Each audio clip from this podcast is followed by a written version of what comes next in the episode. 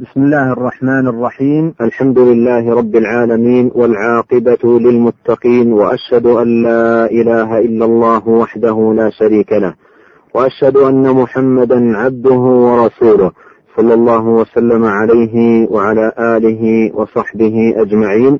أما بعد السلام عليكم ورحمة الله وبركاته. معاشر المستمعين ومن أسماء الله الحسنى الحميد. وقد تكرر ورود هذا الاسم في القرآن الكريم سبع عشرة مرة. قال الله تعالى يا أيها الناس أنتم الفقراء إلى الله والله هو الغني الحميد. وقال تعالى وهدوا إلى الطيب من القول وهدوا إلى صراط الحميد. وقال تعالى واعلموا أن الله غني حميد. وقال تعالى ومن يشكر فإنما يشكر لنفسه ومن كفر فإن الله غني حميد. أي الذي له الحمد كله المحمود في ذاته وأسمائه وصفاته فله من الأسماء أحسنها ومن الصفات أكملها فالحمد أوسع الصفات وأعم المدائح وأعظم الثناء. لأن جميع أسماء الله تبارك وتعالى حمد وصفاته حمد وأفعاله حمد وأحكامه حمد وعدله حمد وانتقامه من أعدائه حمد وفضله وإحسانه إلى أوليائه حمد. والخلق والأمر إنما قام بحمده ووجد بحمده وظهر بحمده وكان الغاية منه هي حمده.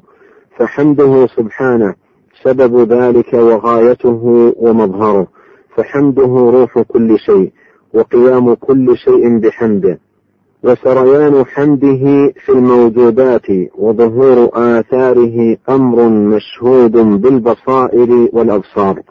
قال شيخ الإسلام ابن تيمية رحمه الله وأيضا فإن الله سبحانه أخبر أنه له الحمد وأنه حميد مجيد وأن له الحمد في الأولى والآخرة وله الحكم ونحو ذلك من أنواع المحامد. والحمد نوعان.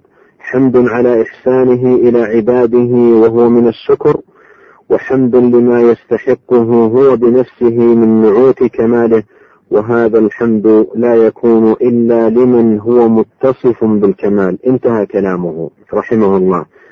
أما حمده سبحانه على إحسانه إلى عباده فلأن النعمة موجبة لحمد المنعم والنعم كلها من الله وهذا النوع من الحمد مشهود للخليقة برها وفاجرها مؤمنها وكافرها من جزيل مواهبه وسعة عطاياه وكريم أياديه وجميل صنائعه وحسن معاملته لعباده وسعة رحمته لهم وبره ولطفه وإجابته لدعوات المضطرين وكشف كربات المكروبين وإغاثة الملهوفين ورحمته للعالمين وابتدائه بالنعم قبل السؤال ومن غير استحقاق بل ابتداء منه بمجرد فضله وكرمه وإحسانه ودفع المحن والبلايا بعد انعقاد أسبابها وصرفها بعد وقوعها ولطفه تعالى في ذلك إلى ما لا تبلغه الآمال وهدايته خاصة عباده إلى سبيل دار السلام ومدافعته عنهم أحسن الدفاع وحمايتهم عن مراتع الآثام وحبب إليهم تبارك وتعالى الإيمان وزينه في قلوبهم وكره إليهم الكفر والفسوق والعصيان وجعلهم من الراشدين وفتح لهم أبواب الهداية وعرفهم الأسباب التي تدنيهم من رضاه وتبعدهم عن غضبه. إلى غير ذلك من نعمه التي لا تحصى وآلائه التي لا تستقصى. ومن أراد مطالعة أصول النعم وما توجبه من حمد الله وذكره وشكره وحسن عبادته فليدن سرح الذكر في رياض القرآن الكريم. وليتأمل ما عدد الله فيه من نعمه وتعرف بها إلى عباده من أول القرآن إلى آخره. فلله الحمد شكرا وله الحمد فضلا له الحمد بالإسلام وله الحمد بالإيمان وله الحمد بالقرآن وله الحمد بالأهل والمال والمعافاة له الحمد بكل نعمة أنعم بها في قديم أو حديث أو سر أو علانية أو خاصة أو عامة.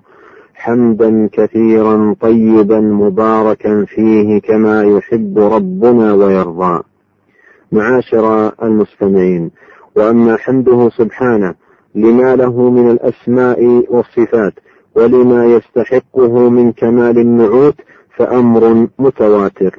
فإنه سبحانه قد حمد نفسه في كتابه على ربوبيته للعالمين وحمد نفسه على تفرده بالإلهية وحمد نفسه على كمال أسمائه وعظمة صفاته وحمد نفسه على امتناع اتصافه بما لا يليق به من اتخاذ الولد والشريك وموالاة أحد من خلقه لحاجة إليه.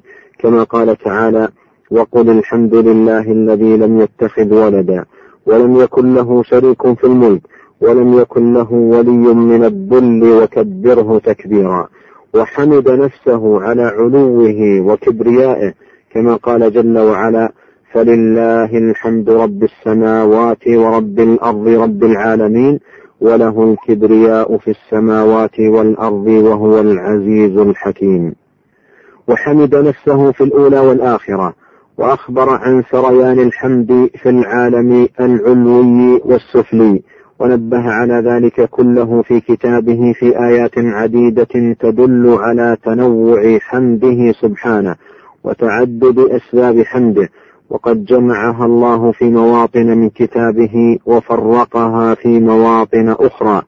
ليتعرف إليه عباده وليعرفوا كيف يحمدونه وكيف يثنون عليه وليتحبب إليهم بذلك ويحبهم إذا عرفوه وأحبوه وحمدوه. وقد ورد الحمد في القرآن الكريم في أكثر من أربعين موضعا. جمع في بعضها أسباب الحمد وفي بعضها ذكرت أسبابه مفصلة. فمن الآيات التي جمع فيها أسباب الحمد قول الله تعالى الحمد لله رب العالمين وقوله له الحمد في الأولى والآخرة وقوله الحمد لله الذي له ما في السماوات وما في الأرض. ومن الآيات التي ذكر فيها أسبابه مفصلة قول الله تعالى وقالوا الحمد لله الذي هدانا لهذا وما كنا لنهتدي لولا أن هدانا الله. ففيها حمده على نعمة دخول الجنة.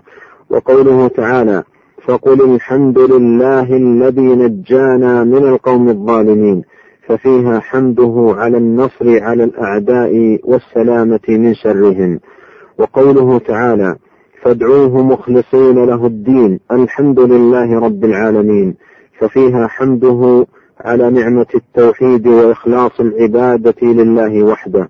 وقوله تعالى الحمد لله الذي وهب لي على الكبر إسماعيل وإسحاق إن ربي لسميع الدعاء ففيها حمده سبحانه على هبة الولد.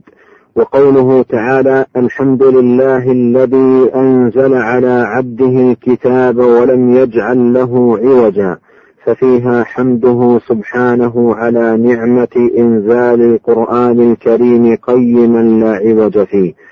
وقوله تعالى وقل الحمد لله الذي لم يتخذ ولدا ولم يكن له شريك في الملك ولم يكن له ولي من الذل وكبره تكبيرا ففيها حمده سبحانه لكماله وجلاله وتنزهه عن النقائص والعيوب والايات في هذا المعنى كثيره والله تعالى قد افتتح كتابه بالحمد وافتتح بعض سور القرآن بالحمد وافتتح خلقه بالحمد واختتمه بالحمد فله الحمد أولا وآخرا وله الشكر ظاهرا وباطنا وهو الحميد المجيد.